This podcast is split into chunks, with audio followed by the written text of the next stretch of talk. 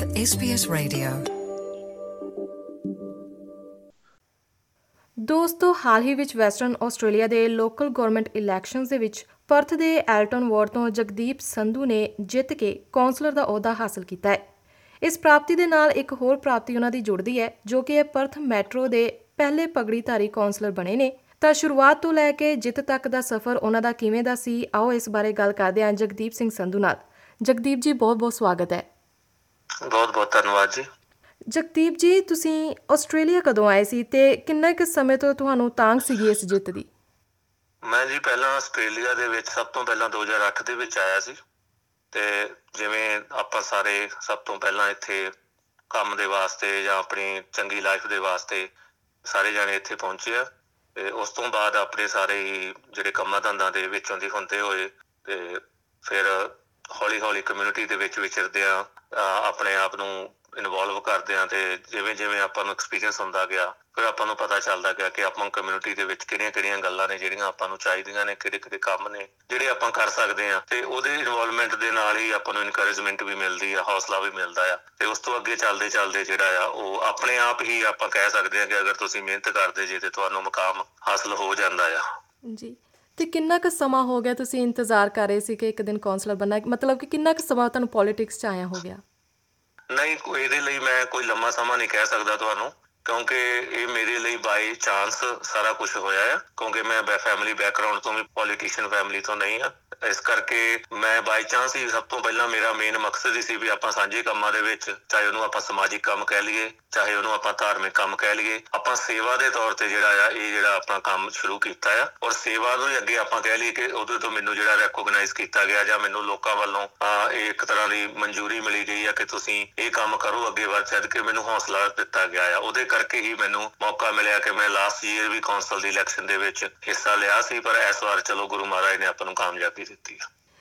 ਤੇ ਜਿਸ ਦਿਨ ਪਤਾ ਲੱਗਾ ਸੀਗਾ ਕਿ ਤੁਸੀਂ ਕਾਉਂਸਲਰ ਬਣ ਗਏ ਹੋ ਤੇ ਤੁਹਾਡਾ ਤੇ ਪਰਿਵਾਰ ਦਾ ਕਿਵੇਂ ਦਾ ਰਿਐਕਸ਼ਨ ਸੀ? ਦੇਖੋ ਬਹੁਤ ਹੀ ਸ਼ੁਕਰਾਨਾ ਸੀ ਸਾਰੇ ਪਰਿਵਾਰ ਨੇ ਪ੍ਰਮਾਤਮਾ ਦਾ ਕੀਤਾ ਕਿਉਂਕਿ ਸਭ ਨੇ ਬਹੁਤ ਜ਼ਿਆਦਾ ਮਿਹਨਤ ਕੀਤੀ ਸੀ। ਪਰਿਵਾਰ ਵੀ ਮੇਰਾ ਪੂਰੀ ਤਰ੍ਹਾਂ ਸਾਡੇ ਨਾਲ ਹਰ ਕੰਮ ਦੇ ਵਿੱਚ ਇਨਵੋਲਵ ਸੀ ਤੇ ਜਦ ਮਿਹਨਤ ਕੀਤੀ ਹੋਵੇ ਤੇ ਉਹਦਾ ਤੁਹਾਨੂੰ ਵਧੀਆ ਰਿਜ਼ਲਟ ਮਿਲਦਾ ਹੈ ਤੇ ਖੁਸ਼ੀ ਤੇ ਸਭ ਨੂੰ ਹੁੰਦੀ ਆ ਤੇ ਸਭ ਤੋਂ ਪਹਿਲਾਂ ਅਸੀਂ ਜਦ ਵੀ ਉੱਥੋਂ ਫ੍ਰੀ ਹੋਏ, ਸਾਡੀ ਜਿੱਤ ਹੋਈ, ਸਭ ਨੇ ਗੁਰੂ ਮਹਾਰਾਜ ਦਾ ਸ਼ੁਕਰਾਨਾ ਕੀਤਾ। ਜੇਕਾਰਾ ਚਲੋ ਲਾਇਆ ਗਿਆ ਗੁਰੂ ਮਹਾਰਾਜ ਦੀ ਹਾਜ਼ਰੀ ਦੇ ਵਿੱਚ, ਯਾਦ ਕਰਕੇ ਉਸ ਤੋਂ ਬਾਅਦ ਗੁਰੂ ਮਹਾਰਾਜ ਦੇ ਦਰਸ਼ਨ ਕੀਤੇ ਗਏ ਤੇ ਰਿਐਕਸ਼ਨ ਬਹੁਤ ਪੋਜ਼ਿਟਿਵ ਸੀ, ਸਾਰੀ ਕਮਿਊਨਿਟੀ ਦਾ, ਕਿਉਂਕਿ ਸਾਰਿਆਂ ਲਈ ਬਹੁਤ ਮਾਣ ਵਾਲੀ ਗੱਲ ਸੀ, ਇਹ ਮੇਰੇ ਇਕੱਲੇ ਵਾਸਤੇ ਨਹੀਂ ਸੀ। ਹਾਂਜੀ। ਜੀ। ਤੇ ਇੱਕ ਕਾਉਂਸਲਰ ਵਜੋਂ ਹੁਣ ਤੁਸੀਂ ਕੰਮ ਕਰਨਾ ਸ਼ੁਰੂ ਕਰ ਦਿੱਤਾ ਹੈ ਤੇ ਕਿੰਨਾ ਕੁ ਚੁਣੌਤੀਪੂਰਨ ਹੁੰਦਾ ਹੈ? ਦੇਖੋ, ਕੰਮ ਜਿਹੜਾ ਆ ਉਹ ਸਾਰਿਆਂ ਦੇ ਵਿੱਚ ਹੀ ਮਿਹਨਤ ਲੱਗਦੀ ਆ। ਕੋਈ ਵੀ ਆਪਾਂ ਕੰਮ ਕਹਿੰਦੇ ਕਿ ਇਹ ਕੰਮ ਹਰ ਦੇ ਵਿੱਚ ਹੀ ਮਿਹਨਤ ਲੱਗਦੀ ਆ, ਆਪਾਂ ਕਿਸੇ ਕੰਮ ਨੂੰ ਸੌਖਾ ਜਾਂ ਔਖਾ ਨਹੀਂ ਕਹਿ ਸਕਦੇ। ਪਰ ਜਿਹੜਾ ਕਾਉਂਸਲਰ ਦਾ ਕੰਮ ਆ, ਹੁਣ ਮੇਰੇ ਲਈ ਜਿਵੇਂ ਤੁਸੀਂ ਮੈਨੂੰ ਚਲੋ ਪਛਾਣ ਨਾਲ ਕਿਹਾ ਕਿ ਦਸਤਾਰਧਾਰੀ ਸਿੱਖ ਆਪਣੇ ਪਹਿਲੇ ਜਿਹੜੇ ਬਣੇ ਨੇ, ਮੇਰੇ ਲਈ ਰਿਸਪੌਂਸਿਬਿਲਿਟੀਆਂ ਜ਼ਿੰਮੇਵਾਰੀਆਂ, ਚੁਣੌਤੀਆਂ ਜ਼ਿਆਦਾ ਨੇ। ਕਿ ਮੈਂ ਇੱਕ ਚੰਗੀ ਪਛਾਣ ਜਿਹੜੀ ਆ ਉਹ ਕਾਉਂਸਲ ਦੇ ਵਿੱਚ ਛੱਡਾਂਗਾ। ਮੇਰੀ ਜ਼ਿੰਮੇਵਾਰੀ ਹੈ ਕਿ ਮੈਂ ਉਹਨੂੰ ਚੰਗੀ ਤਰ੍ਹਾਂ ਨਿਭਾ ਸਕਾਂ ਤਾਂ ਕਿ ਆਪਾਂ ਇੱਕ ਚੰਗੀ ਐਗਜ਼ਾਮਪਲ ਜਿਹੜੀ ਆ ਉਹ ਸੈੱਟ ਕਰ ਸਕੀਏ ਕਿ ਅਸੀਂ ਦਸਤਾਰਧਾਰੀ ਸਿੱਖ ਜਿਹੜੇ ਆ ਉਹ ਸਾਡੇ ਕਿਰਦਾਰ ਆ ਜਾਂ ਸਾਡੇ ਜਿਹੜੇ ਕੰਮ ਆ ਜਾਂ ਸਾਡੀ ਜਿਹੜੀ ਸੋਚ ਆ, ਉਹ ਨਿਰਪੱਖ ਆ ਜਾਂ ਅਸੀਂ ਚੰਗੇ ਕੰਮਾਂ ਦੇ ਵਿੱਚ ਹਮੇਸ਼ਾ ਵੱਧ ਚੜ ਕੇ ਆਪਣਾ ਯੋਗਦਾਨ ਪਾਉਂਦੇ ਆ। ਤੇ ਜੇ ਫਿਊਚਰ ਗੋਲਸ ਦੀ ਗੱਲ ਕਰੀਏ ਤਾਂ ਕੀ ਸੁਪਨਾ ਸਾਕਾਰ ਹੋ ਗਿਆ ਹੈ ਜਾਂ ਅਜੇ ਆਪਣੀ ਮੰਜ਼ਿਲ ਤੱਕ ਪਹੁੰਚਣਾ ਬਾਕੀ ਹੈ? ਮੈਂ ਦੇਖੋ ਜੀ, ਮੇਰਾ, ਮੈਂ ਤੁਹਾਨੂੰ ਇਹ ਵੀ ਦੱਸ ਚੁੱਕਾ ਕਿ ਮੋਟਿਵ ਮੇਰਾ ਹਮੇਸ਼ਾ ਹੀ ਕਮਿਊਨਿਟੀ ਬੇਸਡ ਆ, ਜਿੱਥੇ ਲੋਕਾਂ ਦੀ ਗੱਲ ਆਉਂਦੀ ਆ, ਇਨਸਾਨੀਅਤ ਦੀ ਗੱਲ ਆਉਂਦੀ ਆ, ਜਦ ਇੱਕ ਰਾਹ ਪਰਮਾਤਮਾ ਨੇ ਮੈਨੂੰ ਇਹ ਦੇ ਦਿੱਤਾ ਆ, ਤੇ ਮੈਂ ਇਸ ਇਸ ਕੰਮ ਨੂੰ ਹੀ ਦੇ ਕੰਟੀਨਿਊਸਲੀ ਕਰਨਾ ਚਾਹਾਂਗਾ। ਅੱਗੇ ਜੋ ਵੀ ਹੁਕਮ ਹੋਏਗਾ, ਜਿਵੇਂ ਅੱਗੇ ਲੋਕਾਂ ਨੇ ਸਾਥ ਦਿੱਤਾ, ਜੇ ਮੇਰੀਆਂ ਸੇਵਾਵਾਂ ਤੋਂ ਇਹ ਖੁਸ਼ ਹੋਣਗੇ ਜਾਂ ਮੇਰੇ ਕੰਮਾਂ ਤੋਂ ਖੁਸ਼ ਹੋਣਗੇ, ਮੇਰੇ ਆਪਣੇ ਬਿਹੇਵ ਤੋਂ ਖੁਸ਼ ਹੋਣਗੇ, ਤੇ ਉਹ ਜਦੋਂ ਵੀ ਮੈਨੂੰ ਅੱਗੇ ਮੌਕਾ ਮਿਲੇਗਾ, ਮੇਰਾ ਕੋਈ ਮਿੱਥ ਕੇ ਕੋਈ ਆਪਣਾ ਸੁਪਨਾ ਕਦੇ ਨਹੀਂ ਹੁੰਦਾ। ਕਿਉਂਕਿ ਜ- ਮੇਰਾ ਵਿਸ਼ਵਾਸ ਹੈ ਵੀ ਕਰਨ ਕਰਨਹਾਰ ਸਾਰਾ ਕੁਝ ਪਰਮਾਤਮਾ ਆ। ਤੇ ਜਿਵੇਂ ਜਿਵੇਂ ਉਹ ਹੁਕਮ ਲਾਉਣਗੇ ਉਵੇਂ ਹੀ ਅਹ, ਮੈਂ ਚੱਲੀ ਜਾਣਾ ਆ ਪਰ ਆਪਣੀ ਮਿਹਨਤ ਜਿਹੜਾ ਕੰਮ ਮਿਲਿਆ ਉਹਨੂੰ ਪੂਰੀ ਤਨਦੇਹੀ ਦੇ ਨਾਲ ਨਿਭਾਉਣਾ ਹੈ ਆਪਣੀ ਜ਼ਿੰਮੇਵਾਰੀਆਂ ਪੂਰੀਆਂ ਕਰਾਂਗੇ। ਬਾਕੀ ਜਿਵੇਂ ਦਾ ਸਮਾਂ ਬਣੇਗਾ ਉਵੇਂ ਉਵੇਂ ਆਪਾਂ ਹਰ ਇੱਕ ਜੇ ਆਪਾਂ ਨੂੰ ਮੌਕਾ ਮਿਲਦਾ ਹੈ ਤੇ ਆਪਾਂ ਜ਼ਰੂਰ ਵਾਸਤੇ ਕਮਿਊਨਿਟੀ ਵਾਸਤੇ ਅੱਗੇ ਆਵਾਂਗੇ ਤਾਂ ਆਉਂਦੇ ਰਵਾਂਗੇ। ਜੀ। ਤੇ ਜਦੋਂ ਭਾਈਚਾਰੇ ਦਾ ਕੋਈ ਮੈਂਬਰ ਕੋਈ ਅਹੁਦਾ ਹਾਸਲ ਕਰਦਾ ਹੈ ਤਾਂ ਬਾਕੀ ਦੇ ਮੈਂਬਰਾਂ ਨੂੰ ਵੀ ਕਾਫੀ ਹੱਲਾਸ਼ੇਰੀ ਮਿਲਦੀ ਹੈ ਉਹਦੇ ਨਾਲ। ਤੇ ਜਿਹੜੇ ਵੀ ਨੌਜਵਾਨ ਜਾਂ ਕਹਿ ਲਓ ਜਾਂ ਕੋਈ ਵੀ ਭਾਈਚਾਰੇ ਦੇ ਮੈਂਬਰ ਨੇ ਉਹ ਰਾਜਨੀਤੀ 'ਚ ਆਉਣਾ ਚਾਹੁੰਦੇ ਹੋਣ ਆਸਟ੍ਰੇਲੀਆ ਦੇ ਵਿੱਚ ਤੇ ਉਹਨਾਂ ਦੇ ਲਈ ਤੁਹਾਡੇ ਕੀ ਸੁਝਾਅ ਨੇ? ਜੀ ਬਿਲਕੁਲ ਜੀ ਮ- ਮੇਰੀ ਇਸ ਚੋਣ ਤੋਂ ਬਾਅਦ ਬਹੁਤ ਸਾਰੇ ਵੀਰਾਂ ਦਾ ਉਤਸ਼ਾਹ ਜਿਹੜਾ ਉਹ ਅ, ਮੈਂ ਕਹਿ ਸਕਦਾ ਕਿ ਉਹ ਵਧਿਆ ਆ ਬਣਿਆ ਆ ਬਹੁਤ ਸਾਰਿਆਂ ਨੇ ਮੇਰੇ ਨਾਲ ਅ, ਗੱਲਾਂ ਬਾਤਾਂ ਦੇ ਵਿੱਚ ਇਦਾਂ ਗੱਲ ਵੀ ਖੋਲੀ ਆ ਕਿ ਭਾਜੀ ਚਲੋ ਵਧੀਆ ਆ ਹੁਣ ਸਾਰਿਆਂ ਲਈ ਰਸਤਾ ਬਣਦਾ ਆ।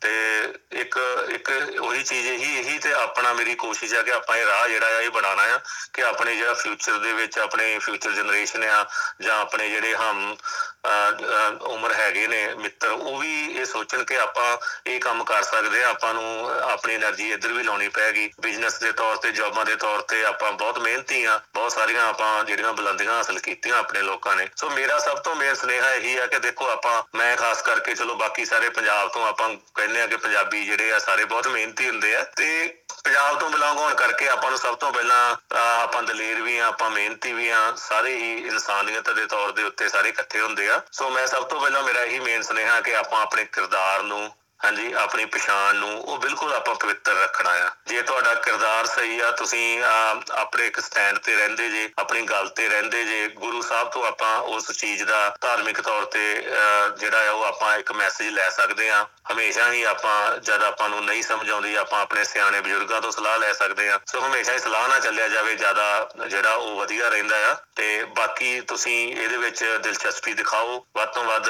ਤੁਸੀਂ ਜਿਹੜੇ ਕਮਿਊਨਿਟੀ ਦੇ ਕੰਮ ਹੁੰਦੇ ਉਹਨਾਂ ਵਿੱਚ ਆਪਣੀ ਹਾਜ਼ਰੀ ਭਰੋ। ਜਿੰਨਾ ਤੁਸੀਂ ਜਾਓਗੇ, ਤੁਹਾਨੂੰ ਪਤਾ ਲੱਗੇਗਾ ਕਿ ਆਪਣੇ ਆਲੇ ਦੁਆਲੇ ਕੀ ਚੱਲ ਰਿਹਾ ਹੈ। ਸੋ ਮੇਰੀ ਸਾਰੇ ਵੀਰਾਂ ਨੂੰ, ਜਿਹੜੇ ਵੀ ਭਰਾਵਾਂ ਨੂੰ ਜਾਂ ਜਿਹੜੇ ਵੀ ਪਾ- ਰਾਜਨੀਤੀ ਦੇ ਵਿੱਚ ਜਾਂ ਇਹਨਾਂ ਕੰਮਾਂ ਦੇ ਵਿੱਚ ਆਉਣੇ ਚਾਹੁੰਦੇ, ਕੌਂਸਲ ਦੇ ਜਾਂ ਇਹਦੇ ਉੱਪਰ ਰਾਜਨੀਤੀ ਦੇ, ਉਹ ਸਾਰੇ ਜਾਣੇ ਜ਼ਰੂਰ ਹੀ ਆਪਣੇ ਆਪ ਨੂੰ ਇਹਦੇ ਵਾਸਤੇ ਇੰਪਰੂਵ ਕਰੋ ਡਿਵੈਲਪ ਕਰੋ। ਸਟਾਰਟਿੰਗ ਦੇ ਵਿੱਚ ਔਖਾ ਹੁੰਦਾ, ਪਰ ਹੌਲੀ ਹੌਲੀ ਜਦੋਂ ਤੁਸੀਂ ਲੋਕਾਂ ਨਾਲ ਵਿਚਰਦੇ ਜੇ, ਤੁਹਾਨੂੰ ਨਵੇਂ ਨਵੇਂ ਤਜਰਬੇ ਮਿਲਦੇ ਆ। ਅਲੱਗ-ਅਲੱਗ ਜਗ੍ਹਾਵਾਂ ਤੇ ਜਾਓ, ਸੈਮੀਨਾਰ ਅਟੈਂਡ ਕਰੋ। ਜਿੰਨਾ ਵੀ ਤੁਸੀਂ ਇਹ, ਇਹਨੂੰ ਇੱਕ ਆਪਾਂ ਕਹਿ ਸਕਦੇ ਆ, ਆਪਣੇ ਕੰਮ ਤੋਂ ਬਿਨਾ ਤੁਸੀਂ ਜੇ ਅੱਧਾ ਘੰਟਾ ਘੰਟਾ ਵੀ ਕਿਤੇ ਜਾਂਦੇ ਜੇ ਉਹ ਉਹ ਤੁਹਾਡੀ ਕੰਟਰੀਬਿਊਸ਼ਨ ਆ। ਸੋ ਸਭ ਤੋਂ ਮੇਨ ਇਹੀ ਆ ਕਿ ਤੁਸੀਂ ਆਪਣੇ ਆਪ ਨੂੰ ਬਿਲਕੁਲ ਐ ਜਿਹੜਾ ਆ ਉਹ ਪਵਿੱਤਰ ਰੱਖਣਾ ਹੈ ਆਪਣੇ ਸਟੈਂਡ ਦੇ ਉੱਪਰ ਜਿਹੜਾ ਬਿਲਕੁਲ ਰਹਿਣਾ ਤੁਹਾਡਾ ਕਰੈਕਟਰ ਤੁਹਾਡਾ ਕਿਰਦਾਰ ਉਹ ਬਹੁਤ ਮੈਟਰ ਕਰਦਾ। ਕੱਲ ਨੂੰ ਤੁਸੀਂ ਕਿਸੇ ਪੋਜੀਸ਼ਨ ਤੇ ਜਾਓਗੇ ਅਗਰ ਤੁਸੀਂ ਤੁਹਾਡਾ ਕਰੈਕਟਰ ਗੁੱਡ ਆ ਤੇ ਉਹ ਫਿਰ ਤੁਹਾਨੂੰ ਸਾਰੇ ਹੀ ਅਹ, ਮਾਣ ਸਤਿਕਾਰ ਦਿੰਦੇ ਨੇ ਔਰ ਤੁਹਾਡਾ ਲੰਬੇ ਸਮੇਂ ਲਈ ਜਿਹੜਾ ਉਹ ਮਾਣ ਸਤਿਕਾਰ ਉਸ ਪੋਜੀਸ਼ਨ ਤੇ ਬਣਿਆ ਰਹਿੰਦਾ ਹੈ।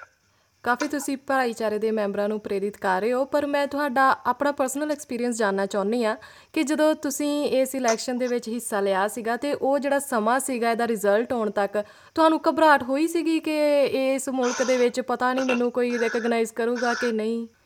ਕਿੱਦਾਂ ਲੱਗਾ ਨਹੀਂ ਇਹ ਦੇਖੋ ਚੈਲੰਜ ਤਾਂ ਹੁੰਦਾ ਹੀ ਆ। ਜਿੰਨਾ ਚਿਰ ਤੱਕ ਤੁਸੀਂ ਤੁਹਾਨੂੰ ਪ੍ਰਾਪਤੀ ਨਹੀਂ ਹੁੰਦੀ ਹੈ ਨਾ? ਉਹਨਾਂ ਚਿਰ ਤੱਕ ਹਰ ਬੰਦਾ ਸੋਚਦਾ ਹੈ ਕਿ ਮੈਂ ਇਹਦੇ ਲਈ ਕੈਪੇਬਲ ਨਹੀਂਗਾ ਜਾਂ ਮੈਨੂੰ ਰੈਕੋਗਨਾਈਜ਼ ਨਹੀਂ ਕੀਤਾ ਜਾ ਰਿਹਾ ਜਾਂ ਮੈਨੂੰ ਅਪਰੂਵ ਨਹੀਂ ਕੀਤਾ ਜਾ ਰਿਹਾ ਕਮਿਊਨਿਟੀ ਵੱਲੋਂ। ਪਰ ਉਹੀ ਗੱਲ ਆ ਜਾਂਦੀ ਹੈ ਕਿ ਫਿਰ ਤੁਹਾਡਾ ਅਗਰ ਦ੍ਰਿੜ ਇਰਾਦਾ ਆ ਜਾਂ ਤੁਸੀਂ ਤੁਹਾਡਾ ਆਪਣਾ ਜਿਹੜਾ ਸੈਲਫ ਕੌਨਫੀਡੈਂਸ ਆ ਉਹ ਪੂਰਾ ਬਿਲਡ ਅਪ ਕੀਤਾ ਹੋਇਆ ਤੁਸੀਂ। ਫਿਰ ਇਹ ਚੀਜ਼ ਵੀ ਜਿਹੜੀ ਉਹ ਪੋਸੀਬਲ ਹੋ ਜਾਂਦੀ ਆ। ਤਾਂ ਮੇਰਾ ਐਕਸਪੀਰੀਅੰਸ ਇਹ ਰਿਹਾ ਵੀ ਕਦੇ-ਕਦੇ ਵਿੱਚ ਵਿੱਚ ਤੁਹਾਨੂੰ ਡਾਊਨਫਾਲਸ ਆਉਂਦੇ ਨੇ, ਕਦੇ-ਕਦੇ ਤੁਹਾਨੂੰ ਕਈ ਇਹੋ ਜਿਹੀਆਂ ਚੀਜ਼ਾਂ ਫੇਸ ਕਰਨੀਆਂ ਪੈਂਦੀਆਂ ਨੇ, ਜਿਹੜੀਆਂ ਕਿ ਤੁਸੀਂ ਤੁਹਾਡੀ ਸੋਚ ਮੁਤਾਬਕ ਬਹੁਤ ਹੀ ਉਹ 네ਗੇਟਿਵ ਹੁੰਦੀਆਂ ਨੇ, ਜਦ ਤੁਸੀਂ ਉਹ ਫੇਸ ਕਰਦੇ ਜੇ। ਤੁਸੀਂ ਇਹ ਇਹ ਸੋਚ ਕੇ ਪਰੇਸ਼ਾਨ ਹੋ ਜਾਂਦੇ ਸੀ ਕਿ ਇੱਥੋਂ ਤੱਕ ਵੀ ਮਤਲਬ ਤੁਹਾਡੇ ਅਹ, ਜਿਹੜਾ ਵਾ ਉਹ ਕੈਂਪੇਨ ਦੇ ਦੌਰਾਨ ਉਹ ਅਹ, ਕੋਈ ਘਟਨਾ ਇਦਾਂ ਦੀਆਂ ਹੋ ਸਕਦੀਆਂ ਨੇ ਕਿ ਜਿਹੜੀਆਂ ਮਤਲਬ ਤੁਹਾਨੂੰ ਬਿਲਕੁਲ ਨਹੀਂ ਚੰਗੀਆਂ ਲੱਗਦੀਆਂ। ਪਰ ਫਿਰ ਵੀ ਦੁਬਾਰ ਤੋਂ ਤੁਸੀਂ ਤੁਹਾਡਾ ਜਿਹੜਾ ਕੌਨਫੀਡੈਂਸ ਹੈ ਤੁਹਾਨੂੰ ਦੁਬਾਰਾ ਉਸ ਲੈਵਲ ਤੇ ਲੈ ਆਉਂਦਾ ਆ। ਸੋ ਮੇਰਾ ਇਹੀ ਪਰਸਨਲ ਐਕਸਪੀਰੀਅੰਸ ਰਿਹਾ ਕਿ ਤੁਸੀਂ ਚੱਲਦੇ ਰਹਿਣਾ ਆ, ਚੱਲਦੇ ਰਹਿਣਾ ਆ। ਅਹ ਜੇ ਤੁਸੀਂ ਸਹੀ, ਜੇ ਸਹੀ ਰਸਤੇ ਤੇ ਚੱਲ ਰਹੇ, ਜੇ ਤੁਹਾਡਾ ਕੌਨਫੀਡੈਂਸ ਸਹੀ ਆ, ਤੁਸੀਂ ਚੰਗੇ ਕੰਮ ਕਰ ਰਹੇ ਜੇ, ਔਰ ਤੁਸੀਂ